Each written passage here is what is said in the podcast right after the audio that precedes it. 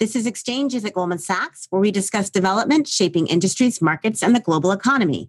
I'm Allison Nathan, a senior strategist in Goldman Sachs Research. In today's episode, we're going to discuss the implications of the Russia Ukraine conflict on the global economy and markets. To do that, I'm joined by my colleagues in Goldman Sachs Research, Dan Struyven, senior global economist, Peter Oppenheimer, Chief Equity Strategist, and Kamakshya Trivedi, Co-Head of Global Foreign Exchange, Interest Rates, and Emerging Market Strategy Research. We'll first turn to Dan Struyven for his views on the implications of the conflict for the global economy. Dan, welcome to the program. Hi, Allison. Thanks for having me. So, Dan, set the stage for us. In what ways can the Russia Ukraine conflict affect the global economy? Great. So, yeah, at the end of the day, the most devastating aspect of this war is, of course, the humanitarian costs. That being said, given our expertise, let me walk you through what I think are the key four economic channels through which the invasion will affect the global economy. First of all, the direct hit to GDP in the region. Second, lower exports from the rest of the world to the region. Third, lower commodity supply by Russia and Ukraine to the rest of the world. And then finally, tighter financial conditions. Starting with the direct effect, the impact in the region could be very large. But given the relatively limited weight of the region in global GDP, with both countries added together accounting for roughly 2% of global GDP on a market basis and 3.5% on a global PPP weighted basis, the impact on global growth is just not going to be huge. To give an example, one potential reference point is the hit to the GDP of Iran in 2012, which was also subject to very severe sanctions. GDP dropped by about 7.5% back then. And if you combine that at the weight of Russia in the global economy, you get a hit to global GDP growth worth around two tenths of a percentage point. So not very big, despite huge effects potentially locally. Similarly, the impact for the second channel, the impact of lower exports from other countries to the region is probably going to be quite small because trade with Russia and Ukraine accounts for about 2% of global trade. So the big channels here are really number three and four spillovers through commodity markets and financial conditions. Russia is a major player in global commodity markets, produces about 17% of oil globally, 11% of global gas globally, and both countries together are also major players in commodity markets such as wheat, fertilizers, several metals, and corn. And of course, Europe is especially dependent on Russian gas. Finally, the fourth channel is financial conditions. They have responded meaningfully to the geopolitical events. And if the moves in financial conditions are sustained or potentially even amplified, you could have sizable effects on global growth through the financial conditions channel. So can you just talk to us a little bit more about financial conditions? What do they actually represent and you know how tight are they on the back of all of this at this point? Yeah, so you know, we define financial conditions essentially as uh, for every given country as sort of the weighted average of asset prices that best predicts growth over the next year where you know the drop sharp drops in risk asset prices that we have seen equities and corporate credit have contributed to tightening on the rates front you actually see opposite directions with rates, for instance, in Russia rising very spectacularly as the, the central bank tries to limit inflation. However, on market rates, for instance, in Europe and the US, are declining given the risk off and the concerns about growth. On net, sort of summing the effects over all the components and across all the countries, so far, our global FCI has tightened by about 50 basis points on account of the invasion that's significant with much bigger effects, of course, in the region than outside of the region, with a tightening in the global FCI, excluding Russia, of around 25 basis points. Now, of course, these numbers change literally every 30 minutes. And so that's also because everything is still so fluid, we're also quite reluctant to make the assumption that financial conditions, that the impact of financial conditions will be sustained and that we would simply incorporate this into our GDP growth forecast. Now, I can still do this if you get this 25 basis points sustained tightening in global financial conditions, excluding Russia, that would subtract two to three tenths of a percentage points from global growth if sustained. And so we've talked about growth, but as you mentioned, commodity prices, oil is over $100 per barrel at this point, and inflation has been, you know, the big macro concern in recent months. So what are the implications of this for our inflation forecast at this point? Yeah, clearly higher inflation as a result, especially in Europe. You know, Europe is particularly vulnerable. About 20% of gas supply in Europe comes from Russia, 60% in Germany, and gas accounts for a significantly larger share of the consumer spending basket in Europe than, for instance, in the US uh, or in China. And so our commodity strategists have lifted the European gas price forecast sharply, 120% larger new price forecasts than before the news about the Nord Stream 2 approval halt. Working this increase in European gas prices through our inflation models and taking into account that governments are going to partially offset this and that retailers are not going to fully pass this through, still, we have lifted our euro area year end inflation forecast by nearly half a percentage points to a very high, especially for Europe, 5.4% year over year headline inflation number. In other countries that are less exposed to gas imports from Europe, most of the inflation effects will come through the oil markets, which are more globally integrated than the gas markets. Brent oil, as you said, is up around 25% year to date. Our model suggests that that should boost global headline inflation by around 30 basis points, with larger effects in emerging markets for whom oil prices and fuel prices are a bigger deal and a larger part of the basket. And so if we put this together, we have, you know, potential hit to economic growth, you know, particularly focused in Europe, but still a negative for growth, but obviously upside inflation risk. What does this all imply for central banks that had already started pivoting towards a more hawkish, you know, posture? Yeah, so for sure the implications are pretty mixed on the dovish side of the spectrum. You have downside risk to growth, lower growth especially in Europe. Now on the hawkish end of the spectrum, you clearly have higher inflation and upside risk of even further increases in inflation. Markets clearly seem to be emphasizing the dovish side of the ledger here with a pretty large move in, for instance, front end rates, both in the US, the euro area, and other G10 markets. Our own baseline views, both for the ECB and the Fed, remain quite hawkish. We still expect seven 25 basis point rate hikes from the Fed this year, two 25 basis points rate hikes from the ECB. Now, we have incorporated the geopolitical uncertainty in our ECB forecast. We have tweaked it a bit. We no longer expect the ECB to tie its hands at the upcoming March meeting by saying, we are going to stop QE in an environment where everything is so uncertain, we think it makes more sense for the ECB to stay data dependent. But our baseline forecast for what's actually going to happen in terms of liftoff has not changed. We still expect liftoff to come in September, as we think that the impact on growth will ultimately prove to be manageable in our base case. That being said, downside risks to growth from industrial production shutdowns are quite large in Europe. And so, in a sense, I think the forecast, the outlook for the ECB is pretty bimodal. Either they get started tightening or you know, things turn sour on the growth front and rates may stay lower for longer. In fact, in the US, we have added a hike to our forecast over the weekend, not in 2022, where we still expect seven hikes, but we've added a fourth rate hike to our 23 forecast on the back of sizable upgrades to our inflation forecasts, both for this year and for next year. And so, taken together, although there's clearly a left tail here where rates stay low, for instance, in a you know in a left tail scenario where you know we start to talk more about nuclear escalation, for instance, market pricing, especially of U.S. rates, looks too low to us. The other implication, maybe a bit smaller, but I think is worth mentioning is the market had increasingly priced in the risk of a 50 basis point hike at the coming meeting or in the first part of this year. And it seems less likely, though, because of this geopolitical risk. Correct me if I'm wrong, but that's, I think, another shift we made.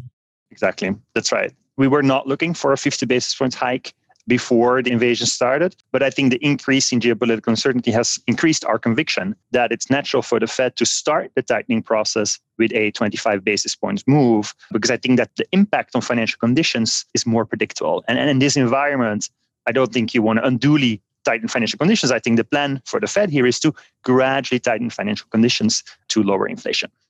And while the focus has been squarely on the monetary policy implications of these developments, we've also had some developments on the fiscal side. Can you talk a little bit about how that factors in? Yeah, major changes here. You know, Germany, for instance, announced a sizable increase in its spending on the military, with an increase for this year that's expected worth 0.7% of GDP on extra defense spending. That would growth boost by probably half of a percentage points in this year already if you look at the various euro area members that are also part of the NATO, most of them are not meeting their 2% NATO pledge to spend 2% of GDP on defense spending. And so I think it's reasonable to assume that Germany will not be alone in increasing defense spending. Spain and Italy, for instance, are also well below 2%. Fiscal easing here is not only about military spending, the support of Ukrainian refugees could lead to easier fiscal policy. Some estimates estimate now that you could have 7 million Ukrainians moving to Europe to be hosted and helped. The German government, third, has announced sizable investments to increase its energy dependence by accelerating the transition to net zero, but also by building more LNG terminals. And then taking a step back, I think that the COVID pandemic has structurally changed fiscal policy in Europe through the creation of a recovery fund because it was a major shock that hit some countries, especially in the South, harder than, for instance, Germany, at least in 2020. And Europe got more fiscally integrated as a result. Is it possible that this huge shock that hits some economies harder than others, in this case, Germany, that this leads to more fiscal integration and perhaps a recovery fund 2.0 that helps countries that are most exposed to gas to transition away i think it's possible. And so when you get these huge shocks with major major political effects i think europe tends to evolve more than in normal periods. Dan thank you so much for joining us. Thank you Allison We'll now pivot to my colleagues in London, Peter Oppenheimer and Kamakshya Trivedi, for their thoughts on equity and macro market implications. Peter, let's start with you. Global equity markets have been quite volatile, obviously, over the past few days as these events have unfolded. So, how has that evolution looked to you, and where do we stand now in terms of markets? Yeah, Allison, thank you. Well, I think, first of all, of course, the invasion has a significant humanitarian cost above all else, but there has been a spillover, understandably, into uncertainties about what the economic and the market impact will be. It is important, I think, to contextualize the stock market reaction because we were already seeing a correction in most equity markets around the world from late last year triggered by concerns about higher inflation and interest rates, and that triggered a derating. Up until this invasion, Europe had relatively outperformed. Markets had fallen, but perhaps not as much as, for example, the US, because they were cheaper and because they had more exposure to the more value oriented parts of the market that investors were navigating towards as they are bigger beneficiaries of inflation. I think it's the inflation hit as a result of higher commodity prices and the potential impact on slowing growth that's been the important sort of driver of yet further equity weakness. And European markets, given their proximity, have been hit the most and are now well into correction territory alongside other global equity markets like the US. And it's really the concerns about higher inflation, potentially tighten monetary policy further at a time when growth is likely to slow and there's greater uncertainty, which is really what's had the biggest impact on equities as these terrible events unfold. And so we've obviously had so many different events evolving over the course of the last several days. But given what we know today, do you think most of the news is priced in? Do you see much farther to go? Where do you stand in terms of that? Well, the difficulty when we get a shock event like this, which has so many consequences, of course, humanitarian, economic, and monetary in terms of policy, the uncertainty levels go up. And that's really what we think has happened mainly. The equity risk premium has shot up, much more, in fact, than most other geopolitical events have triggered over recent years or even decades. But that's understandable because the consequences of this are far reaching and could be quite long lasting. That said, because equities were already falling before this had happened, and because, in particular, European markets were not very expensive at the outset, we do think a lot of bad news is priced in.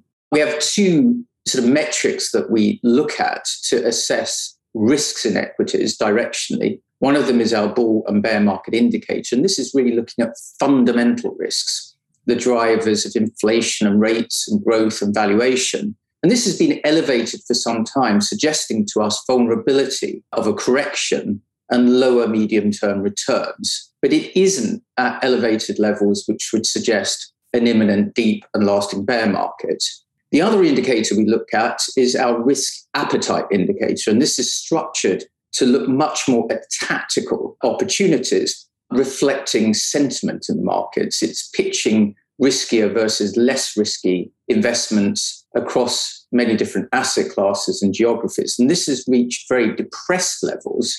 In fact, levels from which typically in the past you've seen quite a strong rebound as the intense uncertainty begins to fade. So I think there are tactical opportunities. I do think that there's a lot of bad news that's been priced into equities now particularly in those that were not so expensive when this event really hit and started to take place.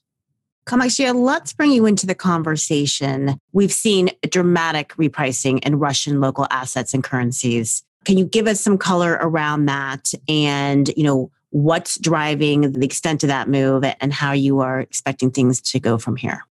Yes, I mean, I think Russian assets, Russian local assets are very much at the eye of the storm. You know, from the start of the year, we've seen the ruble depreciate by something like 40 to 50%. So a huge, huge move interest rates have gone up very sharply. The central bank raised rates from a little over 9% to 20% in order to try and stem the weakness in the currency. There are essentially de facto capital controls in place. And part of the reason is that Russia had a significant amount of external hard currency reserves, but the latest wave of sanctions has made that essentially inaccessible for them to be able to use that to support local assets. So, yes, there has been a very significant amount of pressure on Russian local bonds, on equities, on the currency. But I think that given the really historic, far reaching, and unprecedented sanctions that we are seeing against Russia at this point, I think that that premium or that risk premium in those assets is justified. And we would expect to see that remain in place even as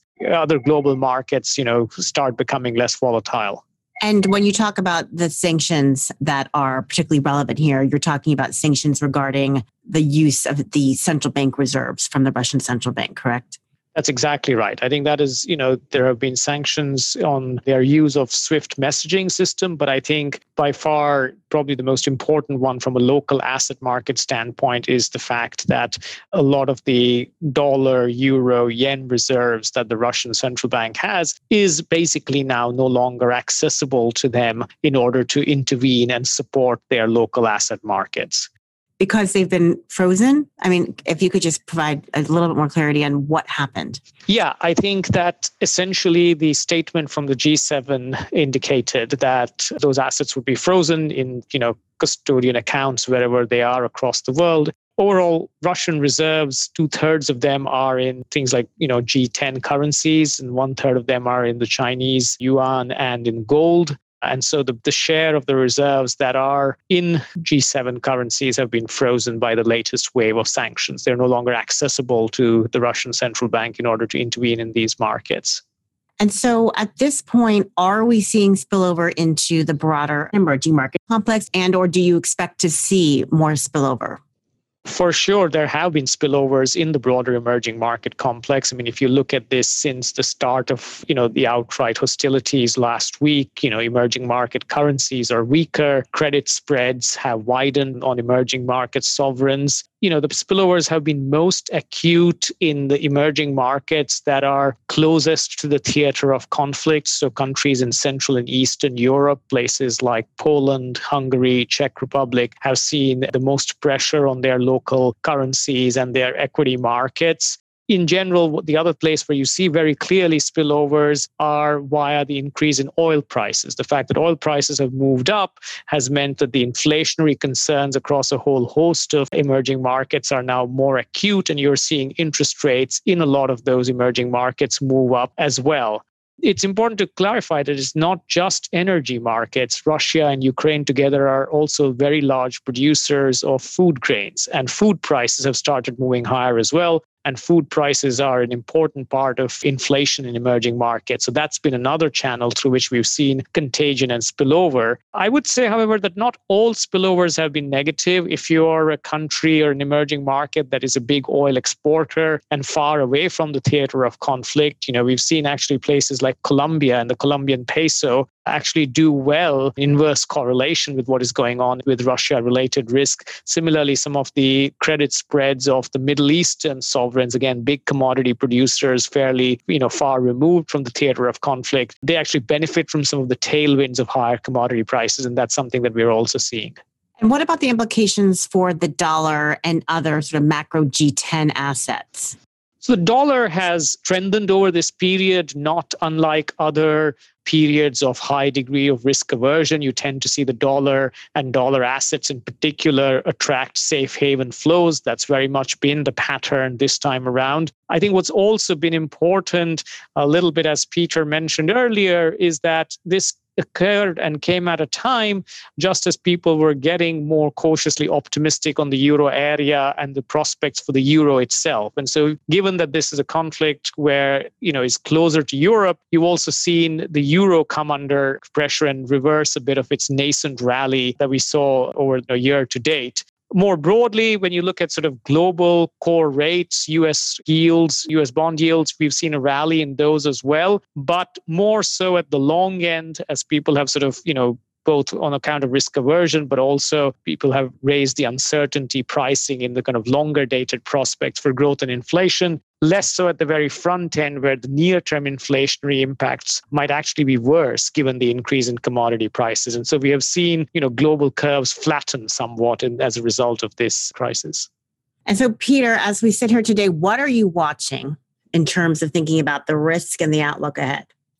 Well from an equity market perspective purely in the end the critical driver is growth and how much this really spills over into a weaker economy, particularly at a time when central banks may be facing very difficult choices about whether to protect their economies or contain inflation and raise rates. And the combination of raising rates and slower growth, a kind of stagflationary type outcome, is the worst for equity markets. And watching the data relating to the momentum of growth, I think, is going to be absolutely critical. So that's the most important thing. And then more medium term, given that we have already seen announcements, particularly by Germany, about a ramping up of spending on defense and the urgency increases for the European Union in particular to increase its spending on energy transition and energy security.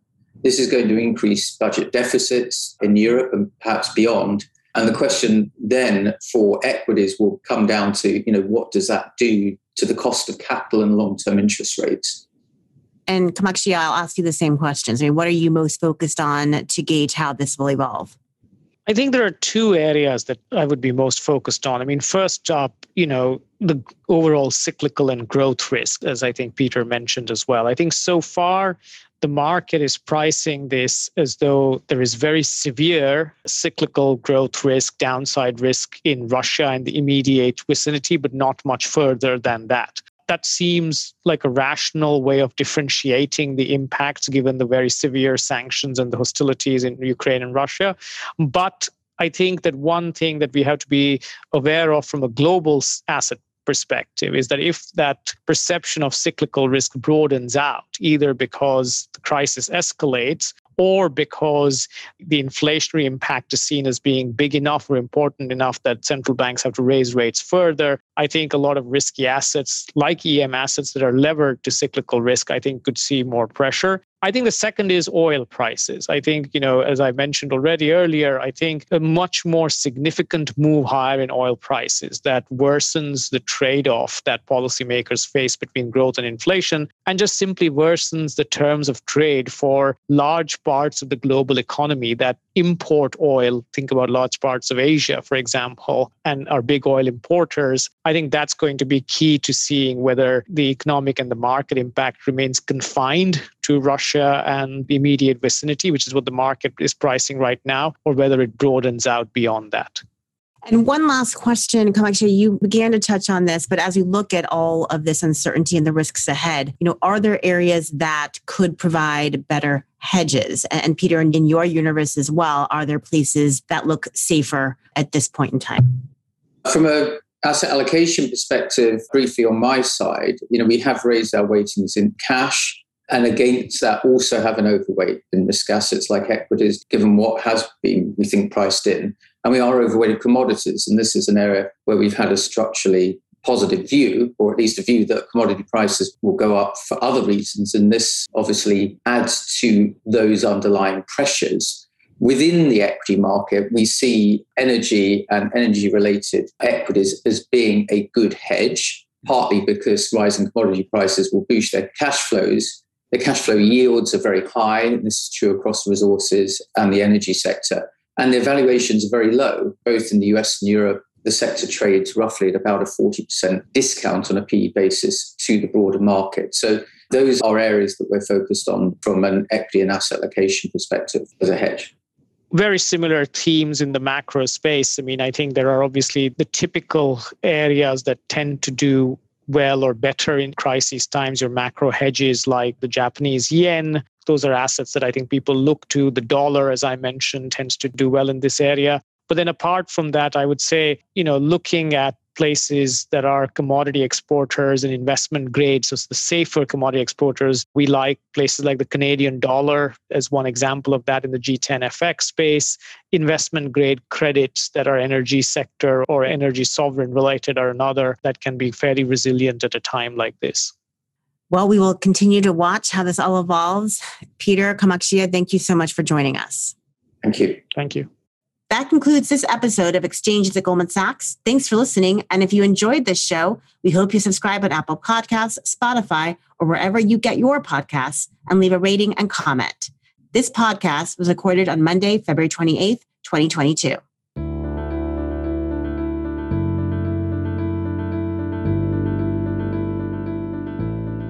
All price references and market forecasts correspond to the date of this recording. This podcast should not be copied, distributed, published, or reproduced in whole or in part.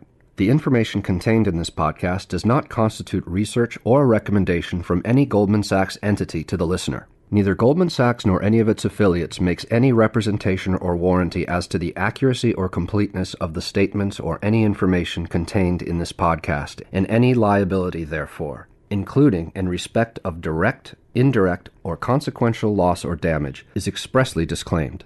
The views expressed in this podcast are not necessarily those of Goldman Sachs, and Goldman Sachs is not providing any financial, economic, legal, accounting, or tax advice or recommendations in this podcast. In addition, the receipt of this podcast by any listener is not to be taken as constituting the giving of investment advice by Goldman Sachs to that listener, nor to constitute such person a client of any Goldman Sachs entity.